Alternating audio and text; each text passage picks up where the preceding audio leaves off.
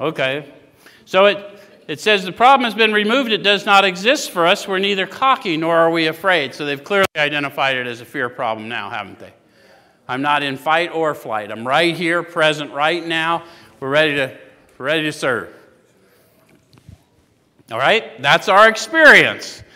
They're so emphatic to tell you this is our experience. It's not our opinion, it's not our observation. This is our experience. They told you who they were.